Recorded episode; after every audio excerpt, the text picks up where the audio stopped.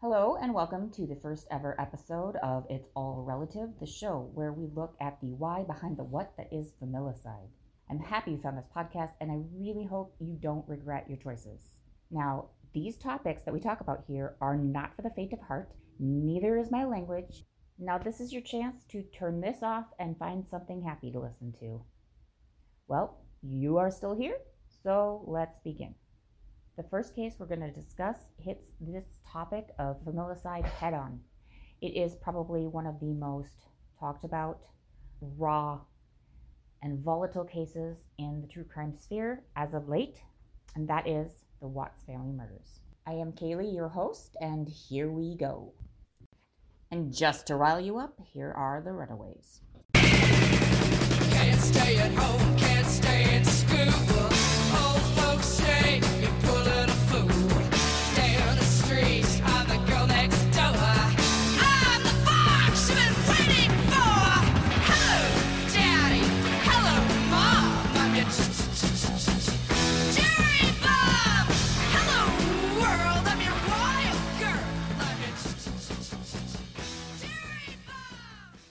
On August 13th, 2018, at about 1:40 in the afternoon, Nicole Atkinson called 911 about her friend Shanann Watts. Nicole had been unable to contact Shanann all morning and was concerned about her welfare. All County Communications, this is Stacy. Hi, Stacy. My name's Nicole, and I'm calling because I'm concerned about um, a friend of mine. Um, I dropped her off at her house at two in the morning last night because we were out of town together, and we were on the way back from the airport. And um, issues, and she's pregnant. And I haven't been able to get a hold of her this morning. And I've gone to her house, and her car's there, and stuff like that. But she won't answer the door. She won't answer phone calls. She won't answer text messages and I'm just really, really concerned. And she had a doctor's appointment this morning, and she didn't go to it. And I'm just, I don't know what to do. I've called him and talked to him, and he said that she went on a play date with her other two daughters. But like, if she went on a play date, they're both in car seats. Why would she not take her car? Perfectly understandable. Do you happen to know her address, Nicole? Shanann Watts was 34 years old. Her husband, Chris, 33. They lived in the town of Frederick, Colorado, and they had been together for about eight years. They had two daughters, Bella, age 4, and Cece, also known as Celeste, age 3. Shanann was also 15 weeks pregnant with their son, who she had already named Nico. Chris worked for Anadarko Petroleum and spent a lot of time in the field. Shanann worked for a multi level marketing company called Le-Vel, selling their health and fitness products known as Thrive. Nicole also worked for Le-Vel and was under Shanann in the structure of the company. Both Nicole and Shanann had spent the weekend in Arizona at a convention for Le-Vel and had returned Monday morning. Shanann was caught at 1:38 on Monday morning entering her house by the ring camera that was at her front door. This footage is the last known living sighting of her. The morning of August 13th, 2018, Nicole contacts Shanann to see how she's doing, um, ask how her doctor's appointment went. Because remember, Shanann is 15 weeks pregnant with Nico, and she had a doctor's appointment in the morning to do a baby checkup. Nicole, however, gets no response. Now, not replying to a text message is not necessarily cause for concern. However, what you have to understand about Shanann is that the woman lived her life online. She was surgically attached to her phone. She did sessions on Facebook live constantly. Shanann was always promoting Thrive. She was also promoting her family, but mostly she was promoting Thrive. Not responding to two texts starts to make Nicole a little worried. Checking Facebook and noticing that there is no activity at all from Shanann is really concerning. In fact, just to be safe, Nicole contacts several of Shanann's other friends to see if they've heard from her, and she even gets in contact with Shanann's mother. At this point, Nicole knows no one has heard from Shanann.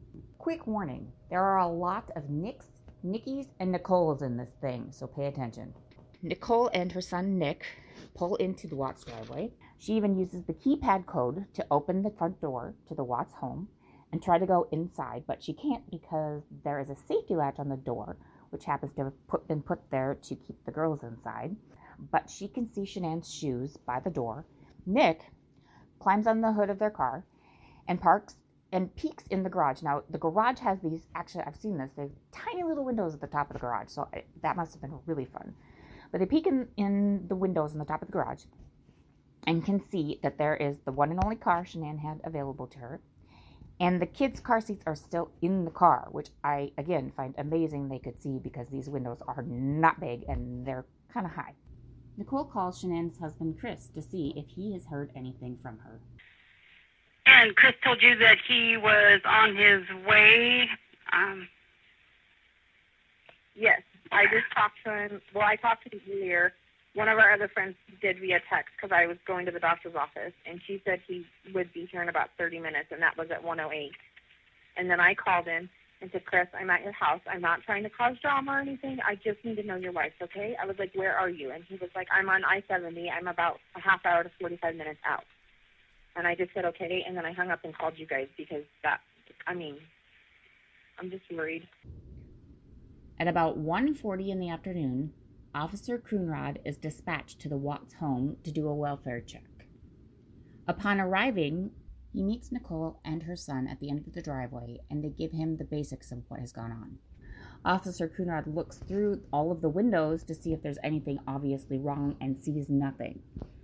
Nicole wants to know she can go in, but unfortunately, um, since there is no exigent circumstances, so in other words, there's nothing obvious that says something is wrong in this house, meaning that there's no blood on the floor, he doesn't see one of the children lying passed out in the middle of the living room. Nicole does mention that the shoes are there, but flip flops do not an emergency make, so the officer has to wait until someone authorized to let him in the house, and at this moment, that's Christopher. After waiting for several minutes, Officer Coonrod finally asks Nicole for Christopher's phone number and he calls. He wants to know if he can have permission to enter the house and he would like the door codes. Christopher says the door code on the garage does not work. It has not worked for some time. And he also says that he's about five minutes away. Chris does arrive soon and he goes into the house through the garage door, leaving everyone else out on the driveway. He's in the house for approximately a minute before he opens the front door when he opens the front door, he doesn't exactly invite everybody to come in. Not that he's frosty towards them, he just doesn't say come in, which is a problem for Officer Coonrod, who, of course, needs actual permission to go in. Nikki actually voices this question, and what, what comes up next is one of my favorite parts of this whole case. Because you see, Nikki has been on the phone this whole time with Shanann's mother, Sandra. If you listen here, you'll catch it. You hear what she says? You hear what Sandra says? Nikki, I give you permission to go in my daughter's house. Now, granted, as a mom, I get it. But at the same time, honey, that ain't how that works. All is not lost. Chris opens that door and he gives them permission to not only to enter, but he tells them to do what they gotta do. So Officer Coonrod gets in the house and he does a search. About 23 minutes into this search, they find her phone. Shanann's phone has slid down the back of the sofa it is not only still in the house, it is turned off. Now remember, Shanann lived her life online. She was surgically attached to her phone. And I would also like to add here that people rarely, if ever, turn their phone off. They put it on silent. So if your phone is turned off, there's probably something wrong. Now remember the ring camera on the door? Well, the Wattses are not the only people in the neighborhood that have cameras. The neighbor, Nathan Trinastich, also has a camera on his house, and it covers enough of the area to overflow into the Watts' driveway. Officer Coonrod and Chris go next door to see the video and discover if there's any indication of when Shanann left the house. The video does show Chris early that morning loading up his truck in the driveway. There is, however, nothing else until Nikki shows up to pound on the door at about noon. During the viewing, two things happen. One, the police detective that Officer Coonrod had called for shows up. And two, Nathan Trinastich, the neighbor, covertly makes it obvious to the officer that he would like to have a discussion alone. So Chris is sent out to talk with the detective, and Officer Coonrod has this discussion with the neighbor. No. Doesn't have location. He's never back and forth, and if you look, he never loads his stuff in and out of the garage ever. Right. And that was kind of hard to hear. So the neighbor says he's not acting right. He says it's rocking back and forth, and he never loads his stuff in and out of the garage. Officer Coonrod makes a statement essentially that we've got to see it from his perspective, in other words, Chris's perspective, and that not everybody not everybody reacts to tragedy or stressful circumstances the same way, and that it's entirely possible that you know he's just worried about his his family. Officer Coonrod doesn't necessarily say all of these things specifically, but basically what he's getting at is that you can't judge this man based on you know what you think is suspicious behavior and this will actually come to play a little bit later when um, nathan Trinastich will recant or it is alleged that he recanted some statements about shanann and chris fighting loudly enough that that he the neighbor could hear it um, and possibly some other statements alluding to the fact that they're that they're the Watts' family relationship wasn't that great, trying to add credence to his statement that Chris wasn't acting right. Now, Chris not acting right is also something to sort of pay attention to because it is problematic, and I will talk about that at a future time, but it is a theme that comes up quite a bit in this case, and so for now, it needs to be noted. When all is said and done, it is decided that they should do an official search for missing persons on the property so three officers come back with the paperwork needed for Chris to authorize the search of the house. They spend over an hour doing the search, and what do they find? Well, the first thing they find is the place is neater than a frickin' pin. Officer number one. They are really organized people. Officer number two. Very neat for having two little kids. And if you take the time to watch some of the other videos that Shanann posted online, and they are still online, the house is pretty much that way all of the time. What else do they find? They find all of the medication for Shanann and the girls are still there. There are no sheets on the beds, and there is no water in the toilet in the girls' bathroom. One of the officers during the search also becomes really interested in the staircase. He investigates the carpeting on the staircase very closely, but doesn't seem to find anything and my forensic training is screaming watching them do this with no gloves on. Because they have a pregnant woman and two little girls who are missing, the police department decides to put out a critical missing alert. The next day, police bring in search and rescue dogs. They also bring in dogs that are trained to scent cadavers. Unfortunately, during the search, they really don't find anything. However, the dogs do alert at Chris's truck. Now, for those of you who have followed this case, you know that the dogs might be actually picking up on the scent of Shanann's decomposing body. However, at this point, we don't know that for sure, and since it wasn't a hard alert, the police are not able to use that to further the warrant and open his truck, or to even say that they know for sure what the dogs alerted at.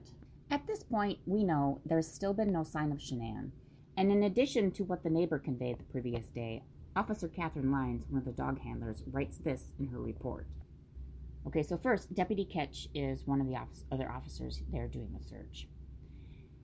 And I quote Deputy Ketch explained what would be needed for the dogs to have a successful search. She explained the need to collect scent articles. While speaking with Chris about appropriate items such as shoes and clothing, she stated the importance of the items not being touched by anyone else.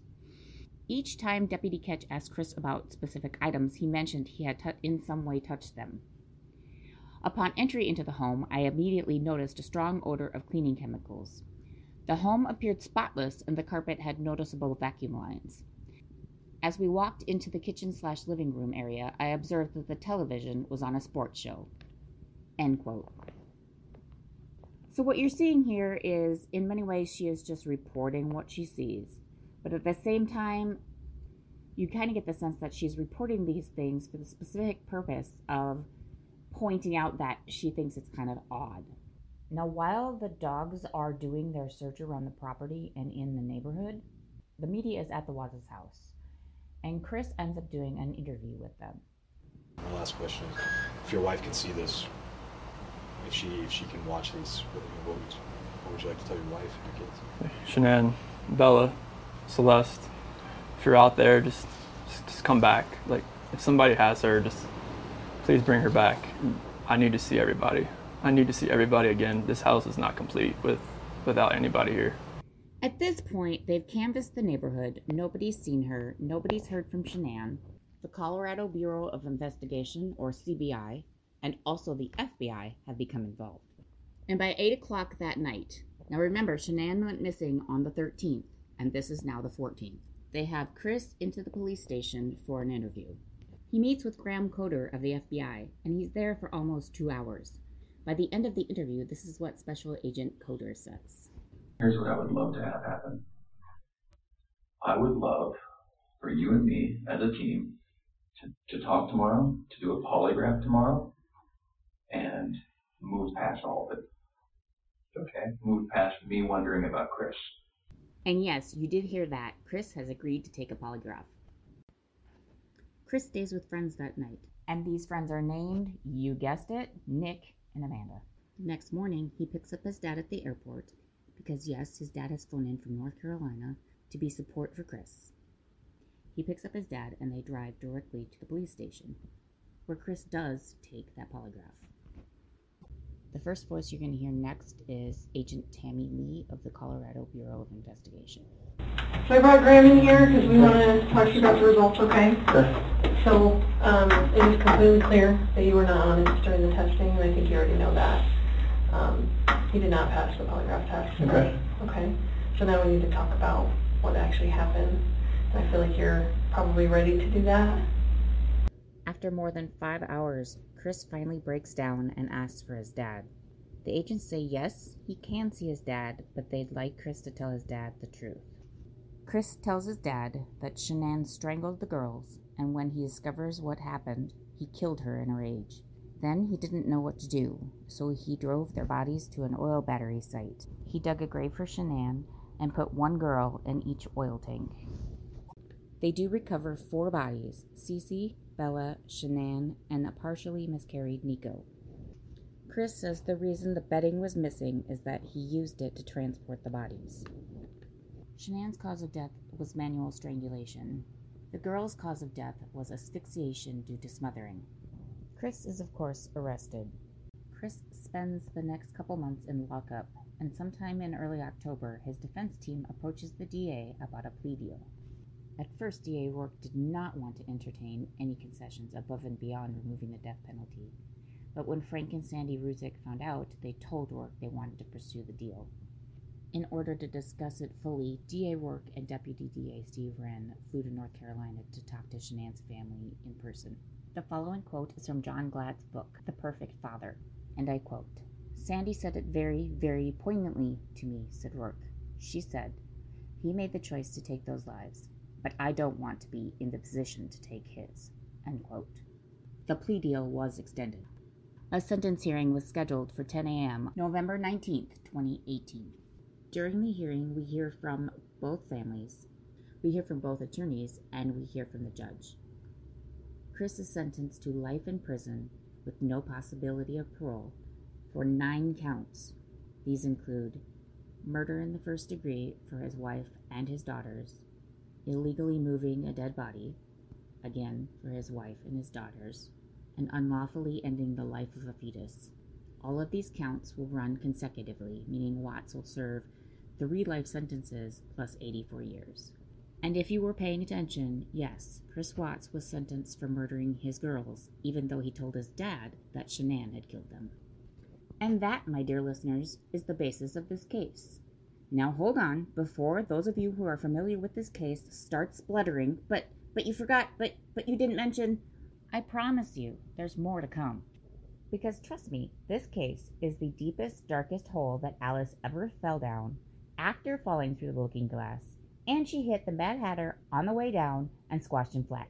Why, you may ask? Well, I think the district attorney said it best when he started with the following. Your Honor, there are no words to adequately describe the unimaginable tragedy that brings us before this court today.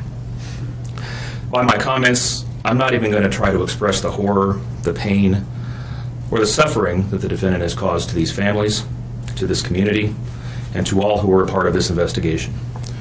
However, I do want to spend a few minutes sharing with the court the details of the crime, as so far you've only had an opportunity to review the affidavit and a few facts here and there that have been offered to the court in the motions and pleadings that have been filed. That is the District Attorney Rourke from his statement at the sentencing hearing.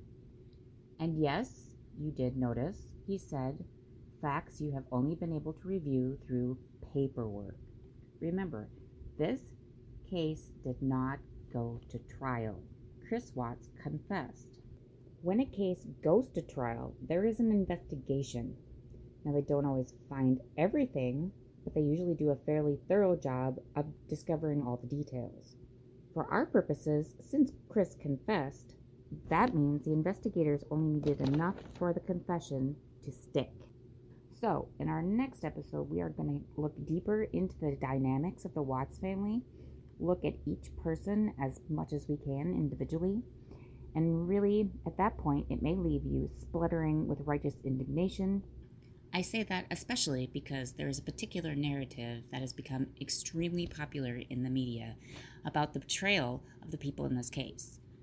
Now, I'm not in any way, shape, or form saying that that, that portrayal is incorrect. However, as I previously stated, we don't have all of the information in this case. In order to see why this happened, I need to look at the good, the bad, and the ugly. This essentially means I won't be sticking to that narrative. So join me next time as we look further into this case of familicide and realize it's all relative.